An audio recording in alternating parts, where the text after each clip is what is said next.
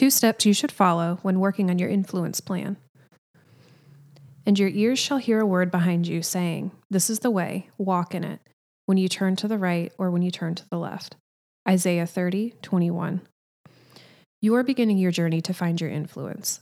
Congrats. This is a huge step for anyone, and it's a testament to your heart and desire to live out God's plan for your life. Like any trip planning efforts, though, you're probably looking over all the possibilities and wondering where to start laying out your roadmap.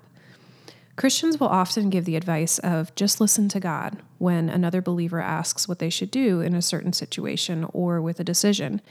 There isn't anything wrong with that advice, but it can lead to some head scratching. The Forward blog has already been able to share wisdom from some of our women about listening for and to God when He speaks. So, if that's what you're looking for help with, we have blogs for you to peruse. But what about after you've heard God say to go? There might be a few different directions you could head off in. Or maybe you aren't really getting a sense of where God wants you to head at all, just that He wants you to move forward on your journey to becoming an influence. What do you do? A great first step is always to check in with yourself. Grab a notebook, a blank Word document, or maybe go big and set up a bulletin board with note cards and color coding. Give yourself the time and space to really dig deep into what you envision when you think about being an influence to others.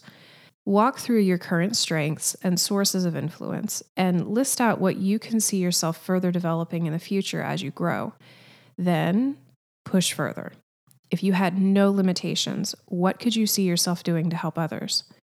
Once you've worked through that exercise, it's time to pray. Yes, more waiting to hear from God, but any planning done without including Him will not line up with His perfect plan for your life. Like the verse at the beginning said, He will guide you, but you have to be patient and adhere to His timing. If you don't wait for clear guidance from God, you will find yourself going back to the same starting line over and over. The second step in planning your journey is keeping yourself flexible. Your influence plan might be directly in line with what God has already planned for you, or He might shift you in a whole new direction or a direction that maybe you were secretly hoping He would overlook. Regardless of the direction in which you find yourself pointed, the most important thing for you to remember is to go. Don't try to plan alternate routes or ask God if that's really where He meant to point you. All you need to do in that moment is trust and start packing your bags.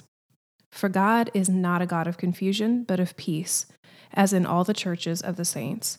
1 Corinthians 14 33.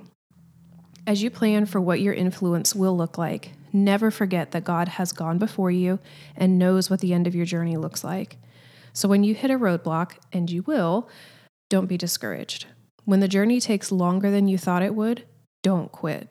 God delights in the fact that you want to help further his kingdom by using what he has gifted you with to influence and support others. He wants to see you succeed, but he doesn't want you to fly rogue or on autopilot. You get to have the best co pilot of all right beside you as you travel. Is there any better incentive to hit the road?